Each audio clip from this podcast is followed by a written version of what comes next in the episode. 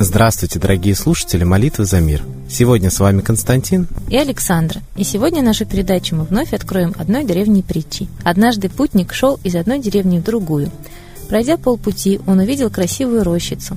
Посреди рощицы росло пышные, широко раскинувшие ветви дерева манго. Ветки и листья его так густо переплелись, что ни один луч палящего солнца не проникал сквозь эту живую завесу. После долгого пути путник устал и решил передохнуть немного под зеленым покровом. Оказавшись под кроной великана манго, он присел у его ствола. «Как хорошо здесь!» — молвил он.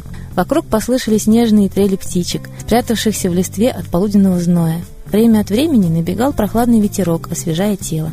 Путник лег на травяной ковер, закинул руки за голову и стал рассматривать шатер манго. Сначала взгляд его коснулся ветвей. Да, как они чудесны! Как приятно смотреть на них! А эти крошечные плоды они тоже прекрасны. Наверное, тот, кто создал это дерево, предназначал их нарочно для пташек, которых здесь такое множество. Да, Творец, видимо, был не глуп.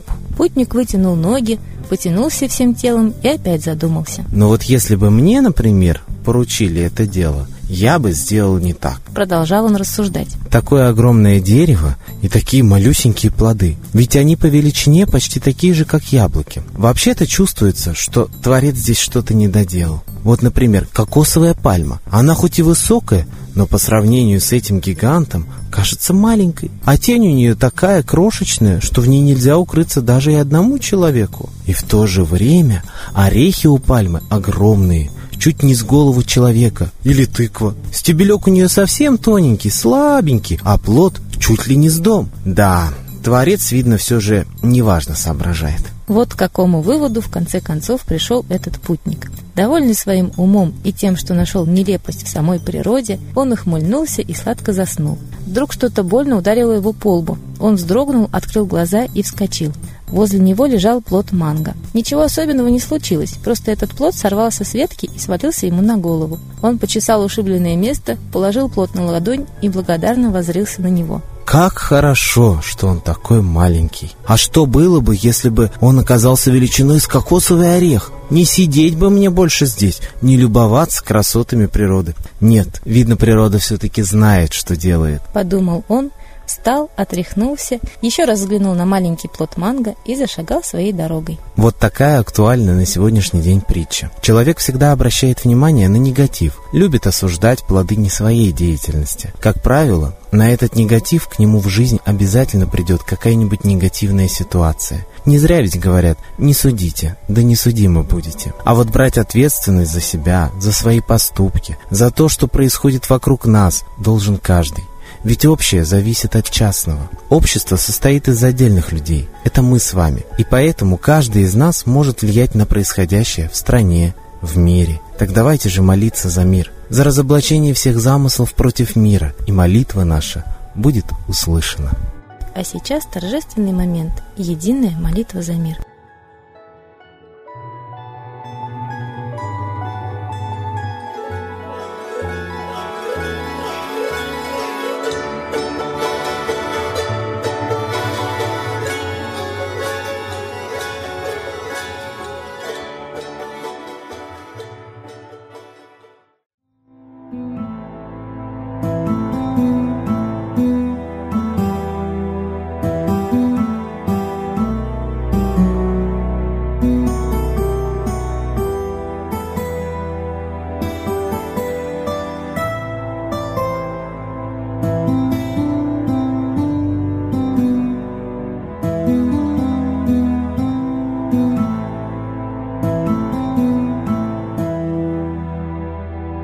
Дух смерти и зла над Россией клубится, И заговор тьмы над народом глумится. Поссорить с соседом, живущим в стране, А НАТО, Китай, приготовить к войне.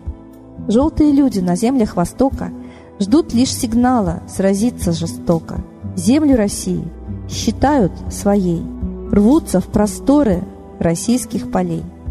Предсказано солнце в российской судьбе, но сможем его отстоять лишь в борьбе. И вера, и сила в пути нам нужна. Не будет могилы, воспрянет страна. Поднимемся гордо, всем скажем о свете и вымолим век золотой на планете. Молим русского Бога. Прости наш народ. Дай нам к счастью дорогу. Прости наш народ. Ра, сожги наши страхи. Прости наш народ. Мы в последней рубахе. Прости наш народ. Молим солнце вернуться, Спаси наш народ. чтобы от страха не гнуться. Спаси наш народ. Митра, Ра, Майтрея, Спаси наш народ. нечисть нас не жалеет. Спаси наш народ. Русские люди, вперед за богами, вслух повторяйте вместе за нами. Если молитва уйдет в небеса, снова начнутся у нас чудеса. Честно и смело скажи свое слово. Русские боги помочь нам готовы.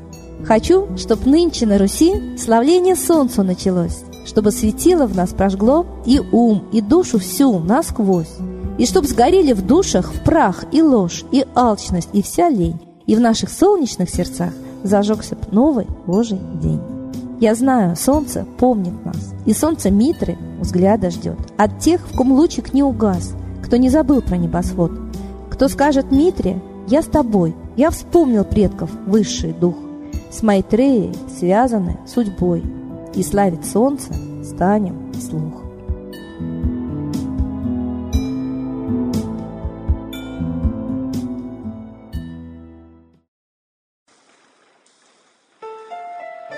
Новый порядок несет сатана. Миру готовы мор и война. Русские боги, спасите страну. Трусости, лени, простите вину. Митра родителем был нам небесным, стал он Майтреей, великим, известным. Слышит он русского люда мольбу, помощь нам шлет, коль идем на борьбу. Владыка Майтрея, нам помощь пошли, погибель убрать от планеты Земли. Твои легионы пошли нам с небес. Народы с мольбой ожидают чудес. Господи, разум народам верни. Вновь наступили тяжелые дни. Снова войска на готове стоят. Снова на смерть посылают солдат. Брат поднимается снова на брата. Мы в эгоизме и лжи виноваты. Верим предателям рода людского. Мир наш над пропастью гибели снова. Полный, тотальный контроль наступает. Карта раба нас свобода лишает. Просим о помощи, молим о чуде, чтобы прозрели и выжили людям.